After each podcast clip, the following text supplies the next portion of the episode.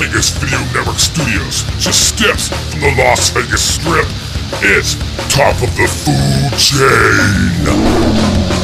And now your host, he's one part Mohawk, two parts attitude, and a touch of what the f***. It's Al Mancini.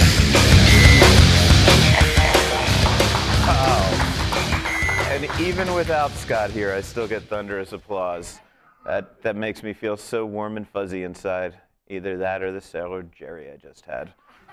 Not quite sure. Welcome to Top of the Food Chain. I am your host, Al Mancini, the food critic who has done more single handedly to destroy the idea of going incognito into a restaurant than all other food writers combined. Yes, I just try to sneak in looking like this. Doesn't quite work. Oh man, Scott's usually the one that laughs at my bad jokes. Scott is not here, but we'll get to that in a second. Um, welcome to Top of the Food Chain. You are here on the Vegas Video Network, the home of all your great Las Vegas programming. If you're into gambling, if you're into Las Vegas real, well, if you're into Las Vegas real estate, my condolences. But um, if you're into gambling, real estate, drinking here in Las Vegas, just about anything that goes on in Las Vegas, comedy, comedians, we've got shows to handle them all. And you can find them all at vegasvideonetwork.com. You can find them all on YouTube, on iTunes in both audio and video versions. We are on Roku, if you subscribe to that. We are on live stream if you want to watch us live. Hopefully, you're already watching us live, so I don't have to tell you about that, but always look for our programming on live stream. And it's all rebroadcast every night except for the dirty guy. But the rest of us who know how to mind our P's and Q's and F's and S's, more importantly, we are all on KSHP 1400 AM all night long every Friday night. So just tune in on your AM radio. wow, this is so much harder without Scott here to encourage me. I feel so lonely. Um, if you've got a question for a future show, and we do have a couple questions that people have sent us via email, um, you can send them, we'll, we'll, be getting to them in just a few. But those are um, food at vegasvideonetwork.com. Just shoot us an email there. If you want to phone in, it is 866 966 4599. I'm saying that slowly because a lot of you people driving your cars, it's hard to remember. 866 966 4599. Okay. Um, and what else? Any other ways people need to get in touch with us? Of course, me. You can follow all that I do this video series, other video series, my porn star adventures, um, my blog, everything I do, the great restaurants I eat at. I write all about it because I have nothing else to do, and all of that is at almancini.net or follow me on Twitter. It's Almancini Vegas. Before we get down to business today, and we will be talking port wine, oh, chat room. People, get in the live chat damn it, how do I forget the chat room? That's the most immediate thing.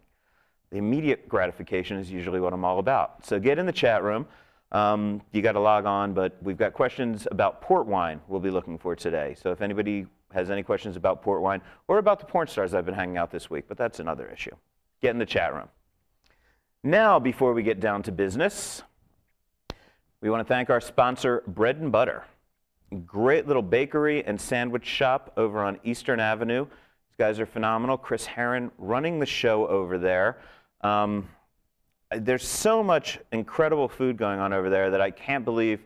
Chris just told me they're going to start having um, an omelet bar coming out over there, an egg and omelet bar. Uh, that's, that's in the works, so I, I recommend you look forward to that. And he has a pop up coming up. Um, it's going to be a donuts and coffee pop up.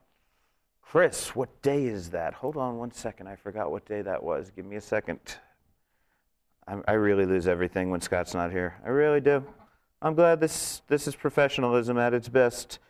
And that's just a message from a porn star. Let's get to this one. I should have a more up to date iPhone. Um, oh, this Saturday, like I said, I had it the Donut Peddler and um, Grouchy John Coffee. So it's going to be a little pop up on Saturday over there. Chris, I'm really sorry. I'm usually much more professional than that. The worst thing is going to be when this starts buzzing later in the show. Anyway, Bread and Butter, our wonderful sponsor, once again, the fifth week. I can't believe he's sticking with us. we'll look in and see whether it happens in week, week six. So now, as I always say, Konnichiwa, my brother Scott. We really need a sound effect of crickets kind of chirping right there. Scott is in jolly old England, And um, I don't know if he took Jacob's wife Sally, who's from England, with him or not. And I don't know. Jacob's been very quiet about what's going on. So I don't think we'll be hearing from him, but I'll just pretend Scott is here and I'll go through the usual what went on this week. Well, Al, what happened this week? Well, Scott, I was shooting a video, a, a weird project I'm working on, very big, can't talk much about it, but I had to spend 10 hours a day with John Curtas and I'm about ready to shoot myself. Nothing I could imagine worse than getting a new job where I would have to work with John Curtas full time in addition to the book. It would be really scary. But um, I also want to send a shout out while we're here to, um, to Christian Dolius, chef guy that I met through um, Facebook originally. He's friends with a lot of my chef friends.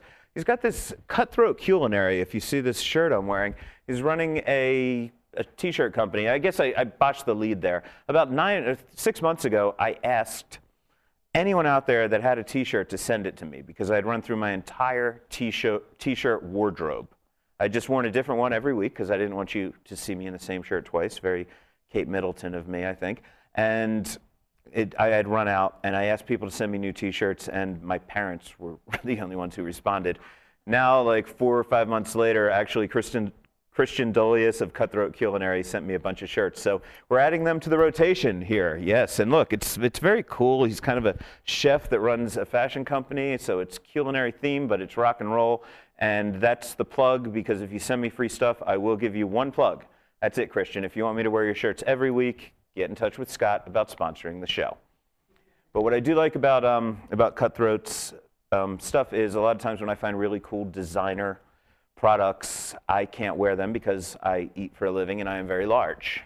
But these were made by a chef, so he's used to people being large, and you can actually get things and you can fit into them. So check, check out Cutthroat Culinary. They're good guys and even my fat ass can fit into their shirts. Um, one more thing that I would normally talk to Scott about, and I want to get it out of the way, um, it's pretty important to me, and especially to my fat ass, is I may be a little thinner the next couple times you see me. I'm going on sort of a starvation diet starting on Monday, and it is for a cause, and I wanted to mention it. Um, you know, we're in political season. I'm not going to get political with you guys right here, but everybody's talking about entitlements and how we can cut the budget. And unfortunately, a lot of our less fortunate friends and neighbors are being left out, and um, people talking about taking their money away. If you're watching this show, you probably eat well. You've probably never been on food stamps, and if you have, you're probably not doing that right now. And maybe you don't know what it's like to try to survive on $4.05 a day. I'll be doing it next week, Monday through Friday. It's part of a um, program called the SNAP SNAP, S-N-A-P, experience being sponsored by my good friends at Three Square.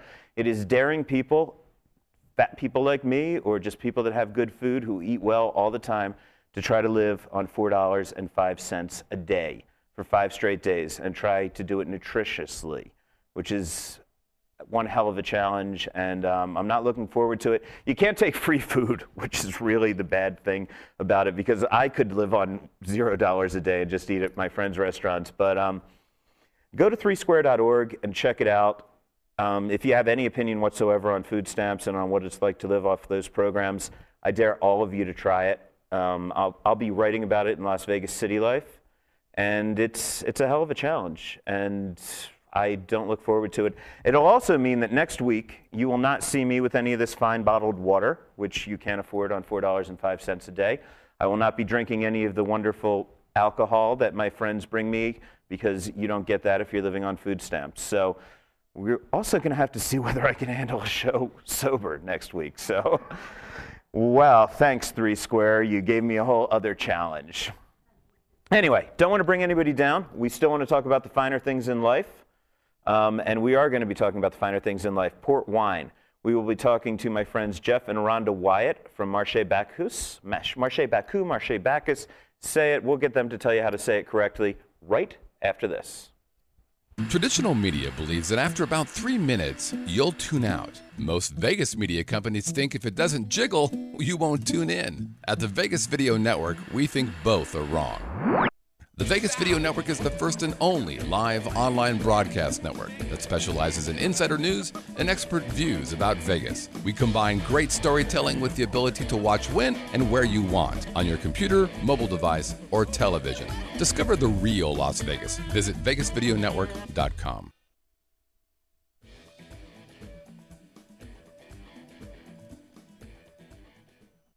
And welcome back to Top of the Food Chain. I again am your host, Al Mancini. And we are here today with the proprietors of Marche Something. Bacchus. Bacchus, Baku, Bashu, Call us SOBs. God bless as you. Find us, we don't care. Gesundheit. we don't know. Um, one of my favorite restaurants. And of course, Jeff's been a guest here before. We love to have you guys on because you're not only an incredible restaurant, but also probably one of the cooler wine distributors here in town, or wine retailers, I should say, excuse me, here in Las Vegas. And you're, you're just hardcore winos, right? we are. We appreciate that. And foodies. and foodies. Absolutely. So, um, how do you pronounce it? Uh, Bacchus. Uh, we, we follow the, the French enunciation of the term. So, uh, but like I said, you can call us anything you want. Even want though. Bacchus was the god the. Roman god of wine. Yeah, right? Through the Greek act. Uh, But- just, yeah, yeah. uh, Yeah, then they all just bastardized it. and- Everyone does it. Well, Marche Bacchus was started by a French couple, so they always pronounced it Marche Bacchus. So we kind of kept the French tradition. Um, but of course, Bacchus is still correct. We're from way. New Orleans. There's a street named Burgundy, which is actually pronounced Burgundy. So it's, it's, a, it's a disaster. Well, you know, I worked near Houston Street. Oh, so yeah. Houston Street in New York. So seriously, people, pronounce. I'm not John Curtas. You can pronounce things any way you want around me. Nobody's gonna get, nobody's gonna complain. We're here to talk about port wine. You know, I always say I don't like to do shows about wine Mm-hmm. because a it's one of those things that no matter how much you know, there's always mm-hmm. somebody that knows 10 times more. And knowing how little I know, everyone out there knows 100 times more. But it, the other thing about wine mm-hmm. is I could probably do a show on wine five days a week for a year and mm-hmm. really just scratch the surface Sure. of what there is to know about wine. So um, I, I try to keep it, you know, more simple. We do a show on Scotch, or we'll do it, you know. But today I want to talk about port wines because next Friday is National Port Wine Day, Absolutely. and I want to know how to get drunk next Friday. Uh, Actually, it's during my week of not drinking, so uh, but I want those people to know how to get drunk next Friday. We can help you with that. $4.05, yeah. Yeah, four dollars and gonna five make cents. it. It doesn't go far, does it? Well, in some ways it could because I'll tell you, getting to my background on port wine, I was first introduced to port wine when I was working at CBGB um, on the Bowery, New York City, big punk rock club. But when we opened the pizza place bar during the day, mm-hmm. w- it was pretty much heroin addicts and winos that came in, mm-hmm. and they loved port wine because we had cheap ass port wine. Mm-hmm. I don't know what we were charging for it at the time, but probably you get a glass of it for as much as you get a beer, and it was strong, and they could get pretty lit up, you know. And that was my first thing. So I thought port was like wino wine, Right. You Was, know, it, was it white port or was it red port? I don't remember. it's got But alcohol in it- it, right? Yeah, It was had a lot- strong. it was strong, and people liked it. And then um, years later, actually, I think it was for my wife's graduation, um, we went to a place called the Chart House. It's a big chain. Sure, absolutely. We're at a Chart House um, on the Hudson River in New Jersey, overlooking the Manhattan skyline. And we ordered like death by chocolate or triple chocolate cake as dessert. And the waiter said to us, and we were really kind of foodie newbies at the time. Um, and the waiter said, "Oh, do you drink port?" I said, "No, we don't drink port, but they're paying. You know, in-laws are here. You know." And he said, "Look, if you're gonna have chocolate, there's nothing better than a good port." And I started drinking port then with chocolate, which, seriously, people, if you think you can improve, you can improve on the orgasm. I'm saying chocolate and port. It's um, it's pretty up Decadent. there. It's up there. And um, so I started really trying to research port. And it's one of those things that no matter how much I learn about it, I feel like there's 20,000 other things I haven't learned. Absolutely. It's very That's confusing, fun of it. unfortunately, and that's mm-hmm. part of the problem with port, too. Can we start with um, the definition of port? I'm going to ask you to correct me, and then I'm going to throw the mm-hmm. rest please, of it please. to you. As I understand it, port is a wine. It starts off its life as a wine. Mm-hmm. And as it's doing its wine thing, normally in wine, sugar turns into alcohol. Correct. So the sweeter the wine, the lower the alcohol content. If you'd like a nice white Zinfandel, then you're not going to get a good buzz. Absolutely. And if you like a nice dry wine, you're going to mm-hmm. get a serious buzz. Well, port's different because halfway through the fermenting process, they take something very close to brandy, mm-hmm. which is a spirit made from grapes, and it's a hard liquor made from grapes, and they throw it into it, and it stops the fermentation. So it stays sweet. But then you've got the hard liquor added to it, so you still get a really nice Good buzz. buzz. Is that pretty much it? That's pretty much it, actually. You know, the, the funny thing is that port is actually produced in Portugal. Uh, there's American ports, but obviously they're not the same. sort of like American champagnes. Well, champagne. yeah, we'll get we'll get into that momentarily. But uh, it's interesting enough that even though they're produced in Portugal, it actually uh, we have the French to thank for that because there was a, a treaty in 1703 uh, during wartime that actually uh, prohibited the French from shipping uh, their wines to Britain, to, to uh, Holland, and to Germany. Uh, so they had to look for new sources of wine, and they looked to Portugal. Uh, the problem The is- British uh, and the, the British did, exactly, and the Germans and the Dutch, exactly. And uh, but the problem is that the, the distances to be traveled are quite significant. So when they were shipping these uh, these large barrels of wine, they oxidized. So to stop the oxidation process, they actually introduced these brandy or spirits, uh, which created port wine, which the British really liked uh, and really uh, started to to uh, to order in, in large quantities. Could you explain? uh, I'm going to take you on a tangent, and I Sure. hate when people do this, and I'm doing it to you. Um, all my wine friends love to smell something and look at it and go, "Oh, "I think it may have oxidized." That's like the big complaint. People, if you're looking for an excuse to send wine back, like you just—that's the biggest BS line. But but the som can't yell at you, and that's usually what people will lie if they decide, "Oh, it's a $300 bottle of wine." I don't like it. You can't say you don't like it. So if you want to be full of crap, you can say, "I think it may have oxidized." That's that's the That's pretty much the line right. that that's a lot of people use. What's it mean? Um, what it means is that uh, ex- an excessive amount of uh, air has actually uh, uh, infiltrated the bottle, usually due to the fact that like the cork uh, is a little dry. Uh, and once the air infiltrates the wine, it creates, it reduces, uh, oxidization is uh, actually a, a process that reduces the amount of fruit that's in the wine.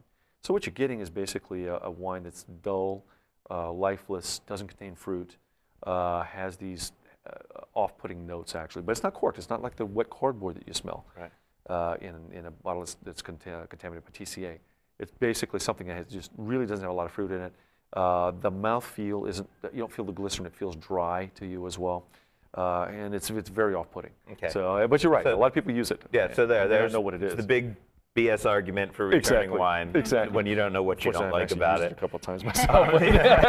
um, okay, so they were worried about, the, of course, now we're not talking about bottles of wine, we're talking about barrels of wine coming a very long trip from Portugal Yep. back to the UK. I'm sure in the olden days that took a long time. Yep. There was no, you know, airliner or anything. So, so to keep it from oxidizing, you throw in this something similar to brandy. Exactly. right? And that brandy basically is, uh, is forti- it, it's, a, it's a fortified product, basically, it's spirits.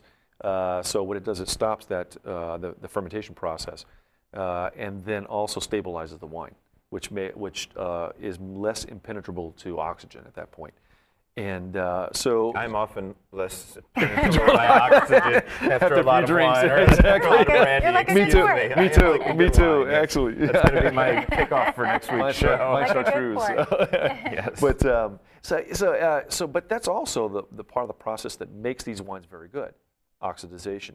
And uh, to compare and contrast, uh, vintage ports only spend between two years and a little less than three years in act, in, in wood, where that oxygen is actually penetrating that wood. That's yeah, we're, we're going to actually break down, hopefully. Uh, Actually, it's a good time to move on, but before I move on to the, the different types of ports and how that works, um, what's interesting about port to me, as a non-wine connoisseur or oenophile or whatever you call it, um, as, um, as somebody who doesn't know a lot, it, it surprises me that ports can be made out of either red or white grapes, and Mm-hmm. Absolutely. they will end up either being red or white port. So Mm-hmm.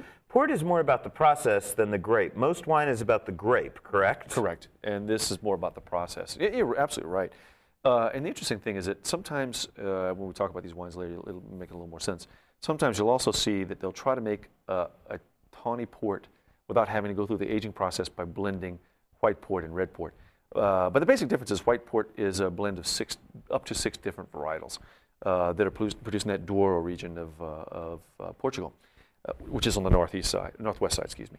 Uh, and, uh, and also uh, ruby ports at the same time, very short aging process, uh, but, uh, but at the same time uh, lend themselves to this blending process that makes this bastardization of a, of a, of a tawny port, if you will. So for it to be called port, like so many things in Europe, if you're going to abide by European rules, which Americans don't care about, but if you're going to abide by them, it has to come from the Douro region, the Douro River Valley Mm-hmm. Exactly. of Portugal, and you can go look that up online. It's a river that runs kind of across Portugal, right? Basically, did absolutely. And um, but there's no definition of what kind of grape you have to use. You can use. I, I've heard there are up to hundred types of grapes. Well, actually, uh, there are five that are- they're typically that's, used. that's very far from hundred. exactly. The two So I'm very wrong on that one. No, it's but the two primary ones are, are two grapes called uh, Nacional uh, and Touriga Francesa. Uh, and the Fonquesa actually is probably the predominantly used grape uh, in, uh, in, in, the, in the Douro region in, for, for port. Uh, and then in, in the white port style, uh, there's six varietals, uh, which is typically known as Verdejo in, in, in, uh, in other regions. Uh, but there comes under a different name, actually. Now, when you're looking at your bottle of port, do you does it tell you? Do you have to know? Do you have to care about what grape is used? Is this something that a connoisseur will worry about? What type of grape is used? That's or a good question. Yeah, real good question. Actually, the, the, um, the, the key to it is the blending process. And in that blending process, the house develops a style. And that house style is consistent generally from year to year with their variations due to vintage, uh, uh, climate, and, and other in, uh, influences. But that house style is based upon certain blending of grapes. Uh, and also a certain blending of, of, of uh, vintages, which we'll probably get into later. Uh, so, uh, so again, it's more, it's more indicative of a house style, what's a, what grapes are actually used in the blend, than anything else. okay, Rhonda, you're so quiet. Oh, I know. It's unusual. it was unusual. The bubbly one at the table. I'll get there. I'll get there. Okay. When we open the port. Well, no, once we start drinking. Well, let's do that. Let's um, let's have a little bit. Let's show people what port actually looks like. Absolutely. And um, then we'll get into the types, the, the ones you're going to see on a menu. Absolutely. Because you know, there's nothing like saying I'd like a tawny 20 year old. Um, It just sounds dirty. it sounds dirty, doesn't it? I think too, food pairings. You know, I we talked about chocolate, but there are so many other things that port goes with, um, like hard cheese, um, nuts, um, Fruits. fruits. You know, it doesn't have to just be chocolate. You wouldn't. We have a lot of customers that that order port with their cheese course. Right. Yeah, port's very good with cheese. You know, I remember port wine cheese when I was a kid Oh, in the right. suburbs. I that was forgot like about that. The, did they make that? I'm quite the cheese aficionado, and I don't remember the last haven't time I seen saw port wine time. cheese. Believe believe it or not, they do still make a Port Salut, which actually is a very fine cheese that actually is, uh, is aged and rubbed with, uh, with port wine. So it picks up a little bit of that nuttiness, a little bit of that, uh, that uh, raisinate that you get over time when port ages. Uh, sort of what this one's like. Would you um so t- dessert or cheese? That's when you. I mean, I'm going to let you speak to the food aspect. of it Dessert, right cheese, now. or fruit as well. Uh, so uh, any of those, and even even nuts. So Or sitting on the corner in front of CBG, or that. out of the yeah, bottle. any that of the works. above. any of the above. I mean, pork can be enjoyed by itself or with those kinds of foods, but we, we typically see it with the chocolate and the cheese is probably the most common. Right. You know. Yeah, like uh, it's fairly versatile depending upon the type that you get. White ports in, in Britain are served a lot of times as aperitifs, uh, and then uh, a lot of times you'll see a tawny port sometimes served as an aperitif too. Although I think there's a little bit too much alcohol, uh, uh, but some people do. This is, I mean, this is just a beautiful, I don't know It how is much beautiful color. beautiful color that you guys can pick up. Maybe get my ugly face out of the way of it. But I mean, it's like a, it's almost hard. It's got an orange, I don't know, I'm, you know, I'm bringing this to my hairstylist and asking him to do my hair port next time. But I- Port day, it's yeah, got a very rich, deep, almost orangey red color to it. Incredibly sweet nose. You almost wouldn't sense how much alcohol is in there when you when you smell it. Agreed. And then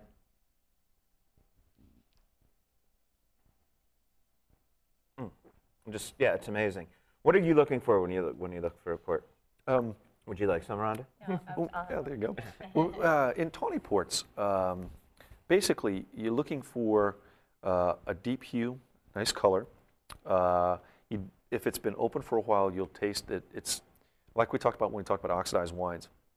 Since a lot of times they're, they're ordered by the glass in a restaurant, you'll notice that the mouthfeel isn't as, as clean as we noticed it. It'll be a little uh, scratchy, and uh, that's because that oxidization uh, starts to impact the, uh, the glycerin in the wine and makes it not very palatable. Uh, so, but typically these wines will last. Partic- uh, a particular wine of this of this quality will last about two months once you open it. Uh, so generally, when you're when you're tasting port wine, uh, if it's uh, going to be something like a uh, like a um, a tawny port, you're going to be fine. because uh, most restaurants will sell through it in less, than, in less than two months. So, so what you're looking for is uh, balance, not too much acid, uh, not too much, not too much alcohol, uh, good depth of flavor in terms of the fruit, caramel notes. Uh, you're going to get uh, some raisin notes. Uh, you're going to get a, a little bit uh, of, uh, of cinnamon sometimes too. Uh, and that's what you're really looking for in the quality of the, of the wine itself. What about the aging? Uh, Well, I want to actually, I want to start right now. I want to go through the types of ports. The original, th- these are the ones I see all the time that I feel, what I try to do on this show all the time is show people the basics. You're going to find a lot of different words out there, you, and I'm not going to make anybody out there an expert on any topic. That's not what I'm here for. I'm here to teach you a few things that you understand. A, you can impress the crap out of your friends or whoever you're there with by knowing four or five words. And B, it gives you the confidence to go out there and try these things and know what you're talking about. Absolutely. So I'm going to throw up a couple categories that we'll run them down and then I'm going to walk you through them. You can tell me whether I'm right or wrong because I see I see differing things online all the time and some Same of here. what I hear may be wrong or but could we throw that up there, Jacob?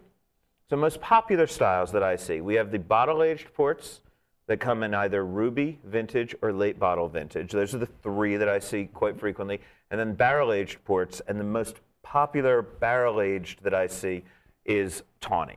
Absolutely. I want to start with barrel-aged. Sure. That means that it I love it when the words make sense. Mm-hmm. you, you have the wine with the brandy like substance there sitting there, and you age it in a barrel. Absolutely. And at this point, we're no longer talking about things the way that a wine works. It's almost more the way that a liquor works, that a whiskey works. It's it's absorbed. I mean, it's uh, you know, it's stopped fermenting. It is now just aging and absorbing taste and moving like that. Oxidizing a little bit. Oxidizing, degree, right. Exactly, which gives it complexity. No, good point. Yeah, uh, these tawny ports basically, it's a broad category. Uh, and in essence, by, the, by pure definition, by the Instituto de Vino de Porto, which is in, in essence the, the governing body in, in, uh, in, in Portugal, um, requires that uh, these wines be aged for a minimum of three years. The, the problem with only a three-year aging process is that it still mimics way too much a ruby port or uh, or something like a like a like a vintage port, even though it's not vintage. Should I have started with the other ones before? No, not at all. tawny? No, not at all. Please, no, because these are these tend to be the, the, the most Tawny is what you see. Yeah. I mean, when I'm when I'm looking at a restaurant, it's you know it's tawny 10 year or 20 year or 30 year, and that's they're more approachable. These these wines, these uh, ruby ports, uh, excuse me, the uh, vintage ports have to have to age for 15 years generally before you can drink them. And only So- one percent of all ports are ruby port. uh, so, these are tawny. so the tawny does all of its aging in the cask. The, In the, the other ones that we're talking the bottle aged, which we'll, we'll get to. I mean, the difference is you can either leave it in the cask and let it age for 10, 15, 20 years, or you can leave it in the cask for 18 months and then you can throw it in a bottle and let it do its do its aging in a bottle. Dead right? That's Dead we should have done that as the first thing. I, I, I screwed up with not saying that. not. So there's the difference. So That's spot on. so- what you're trying to do with this wine is make it mimic this wine 15 years from now. That's, And you're doing it early on when you're aging, going through the aging process. Because when you take the bottle aged, which are not the tawnies, those, the rubies are very young when you put them in the bottle. Absolutely. They come out extremely early from the cask. A year and a half, two years, uh, up to three, yeah. up to three years. You shove them in a bottle, and they're pretty much done. That's a ruby.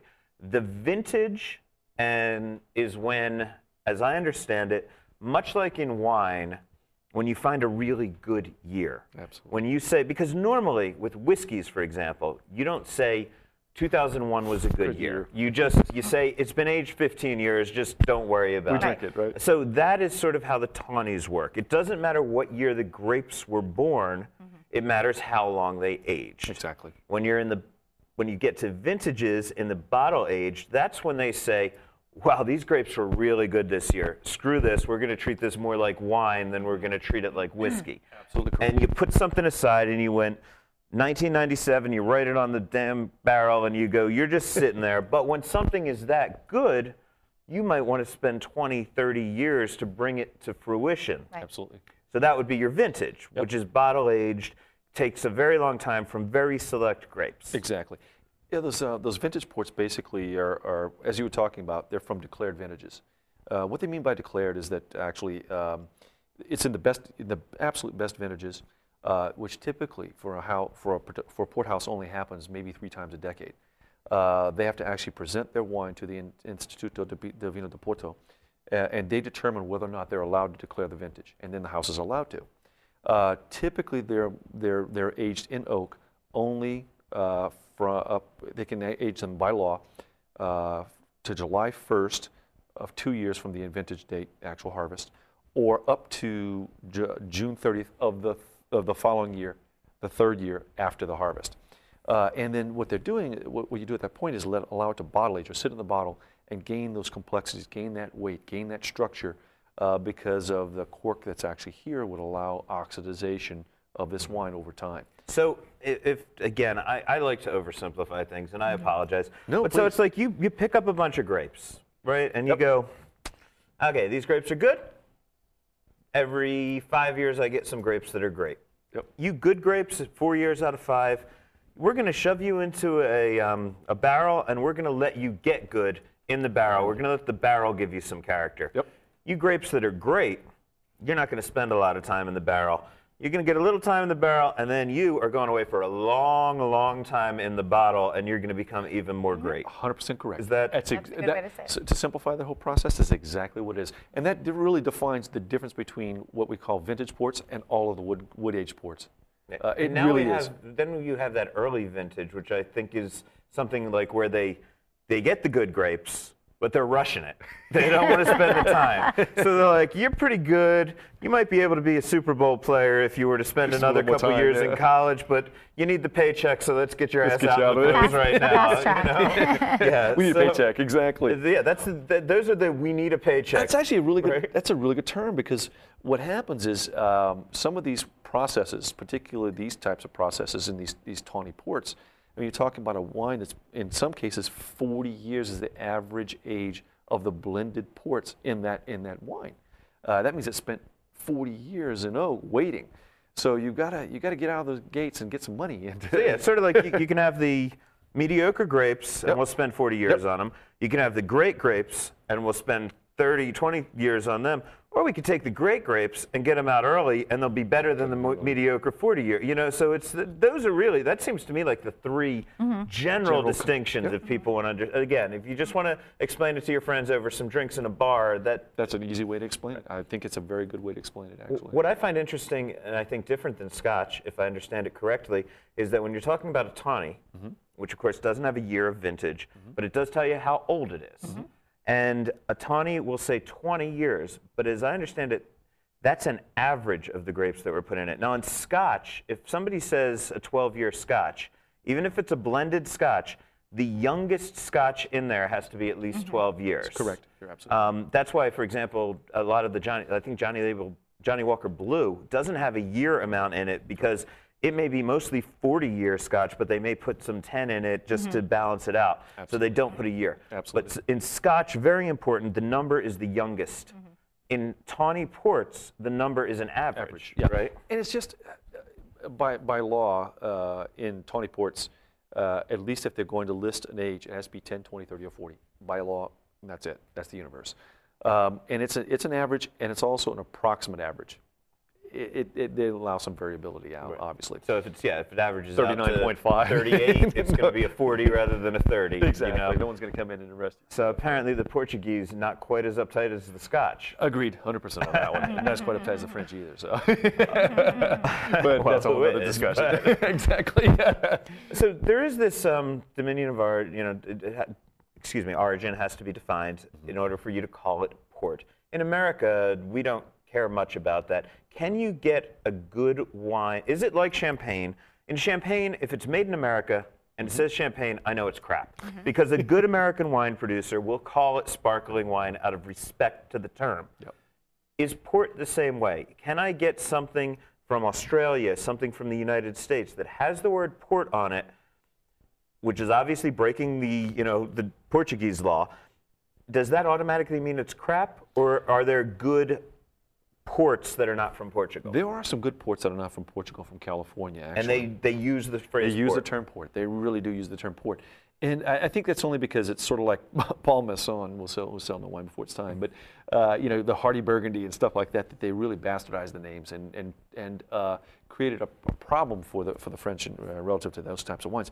But um, because we're talking about a fortified wine, and also when we think about dessert wines, particularly how we drink most of these ports, uh, a lot of times the, the, the, the more alcohol we can actually produce because of the ripeness the sweeter this wine can taste. Uh, of course, especially if we stop it early uh, when there's more sugar available.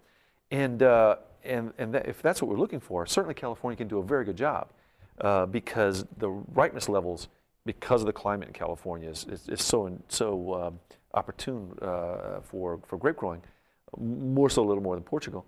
You can actually get some really good ripeness, which means some really good uh, port style wines, actually. What are the um, brands that people should be looking for? I mean, because I see the same brands almost all the time when I'm looking at a even decent port. Ports are not, unless you go to a restaurant that specializes in them, you're, gonna, you're going to see, in a very good restaurant, you're going to see six to 12 ports maybe, Um, unless you're in, a, you're in a restaurant known for ports. Um, and I tend to see the same brands all the time, but what are the brands that, that people should be looking Sure, for? Sure, absolutely.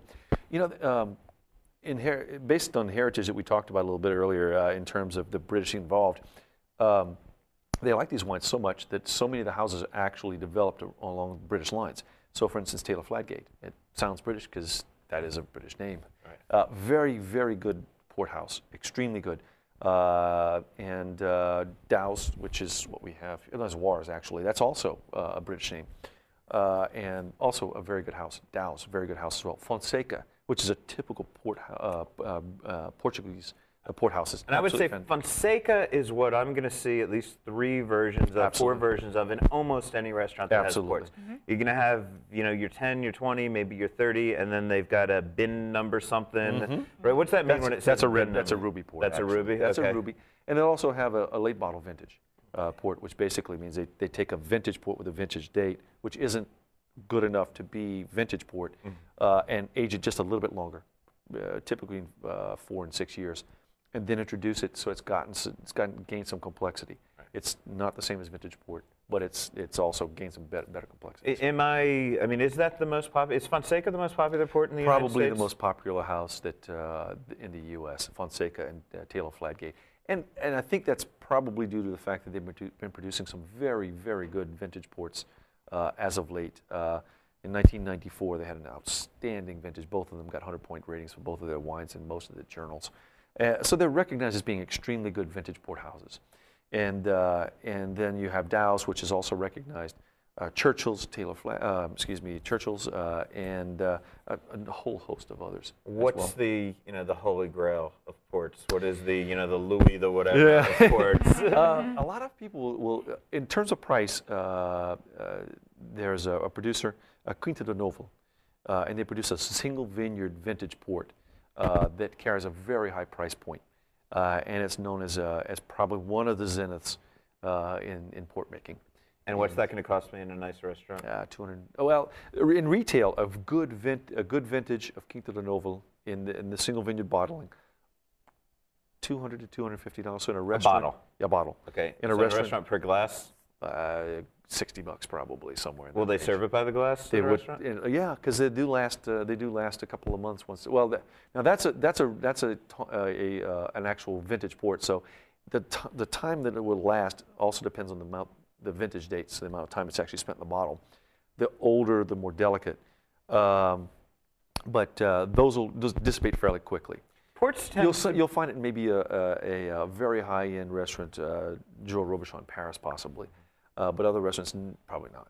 ports generally are sold by the glass, not by the bottle, right? In your restaurant, do you Correct. guys sell it by the glass or by the bottle? Yeah, mostly by the glass. Well, most of There the are some gas, bottles, glass, it'd but they can big part. always buy, buy they can always buy the bottle. You know, it- It's a little and take it to the sweet and a little strong to be drinking Right. an entire bottle Right. of it Right. after A little bit dinner. goes a long Yeah. way. Right? um, no, one- no one's going to bogart it. Let's just say that. That's Yeah. for It's. Typically about a two and a half ounce pour is a, is a normal serving. Uh, pretty much what we had in our glasses Yeah, today about this. About, is a typical t- uh, serving. And the ports that you serve by the glass in your restaurant, what's the price range? Uh, it's fourteen dollars 14, actually, yeah. and we actually serve a twenty-year Tawny, uh, generally Fonseca, sometimes Taylor Fladgate, uh, and uh, I think it's a very favorable price point. We we introduce it to a lot of folks that way, and uh, and they, they really enjoy it. It's a, it's very versatile in terms of desserts. It really is. California? Is there anything you would recommend on the California? Uh, there's a few producers that actually make good California uh, ports, uh, but they're- these are this, just the best. Yeah. Th- These are the best wines. Uh, the grapes are, are indigenous to the area. The process has been tried and true since the early 1700s. uh, even before that, but that's actually uh, uh, the origins of, of, of known viticultural areas. It's the third ol- oldest viticultural area in the world, only behind Chianti and, uh, and, and Tokai in Yeah, and I think they weren't even certified. I think this is the oldest certified one, and something like that. Now we're getting into geek terms. Yeah, we'll- we'll skip oh my that. God, we We'll lost skip them. that. We'll skip That's good. that. guys. Drinking. This has been a wonderful conversation about ports. I need to move on to a couple of emails, Sure. and hopefully, as restaurateurs and wine fans, you'll be able to chat with me. And I think a couple of these will strike close to home with you. Okay. So. Absolutely. I need, first of all, an apology for last week. We're going to kick this off to the folks at Lombardi's. I think watching the um, show Lombardi's Pizza in New York, I think I said it opened in 1915, and I'm pretty certain it actually opened in 1905. So let's get that out of the way. Did? Um, now, as far as another apology that I owe, and this one comes from a an email question. When John Curtas was up here, we started chatting, and he started bad mouthing farming shrimp here in Las Vegas, and I got into the idea that you know most shrimp farms are horrible, and John gets my goat. And when he said something about the Gulf, I made a snide comment like, "That's what I want—a bunch of oiled covered shrimp or something like that." And um, I, it, when it was coming out of my mouth, I felt bad about it. One of my viewers called me on it. The truth of the matter is, as much as I hate the way in which BP raped our environment and destroyed a lot of aquaculture down there, um, there is some incredible seafood and, and some incredible shrimp coming out of the Gulf right now. My good friend Rick Moonen has been down there to encourage those producers and to support what they're doing. I apologize for bad mouthing it. Just you should keep me away from John Curtas. You guys, you consume a lot of shrimp in your restaurant. You use Gulf shrimp. Yeah, we were just in New Orleans and ate shrimp and crab meat everywhere and always delicious. Yeah, we So- were there last so week, it's actually. uh, back in full force. Yeah. Uh, New Orleans restaurant scene is amazing right now. So So. my bad on that one. Okay, and thanks a lot for the viewer who uh, who was cool enough to p- make me point that out because uh, th- those are people that I really do want to support down there. Absolutely. And um, great, you know, great, wonderful shrimpers down there doing great jobs and trying to bring the, the region back to where it should be. One of the food capitals of America. Absolutely, hands before down. Katrina, I would always say I used to think, you know, New York and San Francisco were the top two, and Vegas was fighting with with New Orleans to be like the number 3 food city in America. And that's not the way I wanted to take the number three position, I can assure you. So, um, um, hats off to all of you people down at the Gulf, seriously.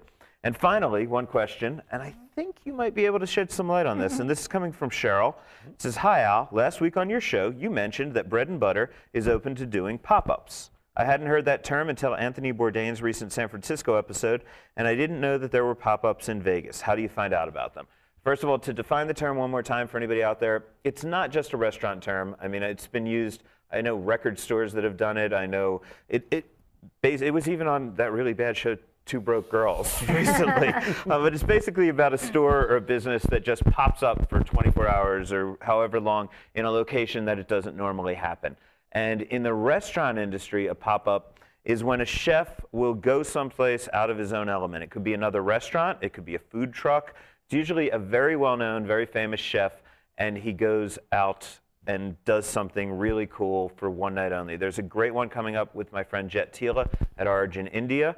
Um, you can find that on my website, the details on that, but that's coming up in early February, and hopefully Jet is going to be in here to talk about that. So you are also having a big pop up, right? Well, Actually, we have- had one with We had one with. Jet Tila, and that was um, an, a learning experience. And that's when I, I figured out a lot of people didn't know what the word pop-up meant here. But in Los Angeles, for example, it's everywhere. Pop-ups are going on everywhere in the LA scene. So um, it but really. didn't I see that you have something and we have, and, and um, well, he's part of our team, so Right. he's it's not really a pop-up. He's he's regular. He, we have a wine dinner coming up on February 1st. With, He's not in the kitchen with. Chateau Montelena. Is he He's in the kitchen quite often. Bob? Is he? Absolutely. Okay. He's in the kitchen quite often. Luciano But, uh, Pellegrini. Oh, Luciano okay, maybe that's the one you were telling me about. That's- I'm sorry, I got your Yeah, email we have a couple of things, yeah. We had a lot of $500 champagne Right, we did. But uh, Luciano Pellegrini, uh, we, we don't have the firm date, but it'll be, we're thinking March, end of March.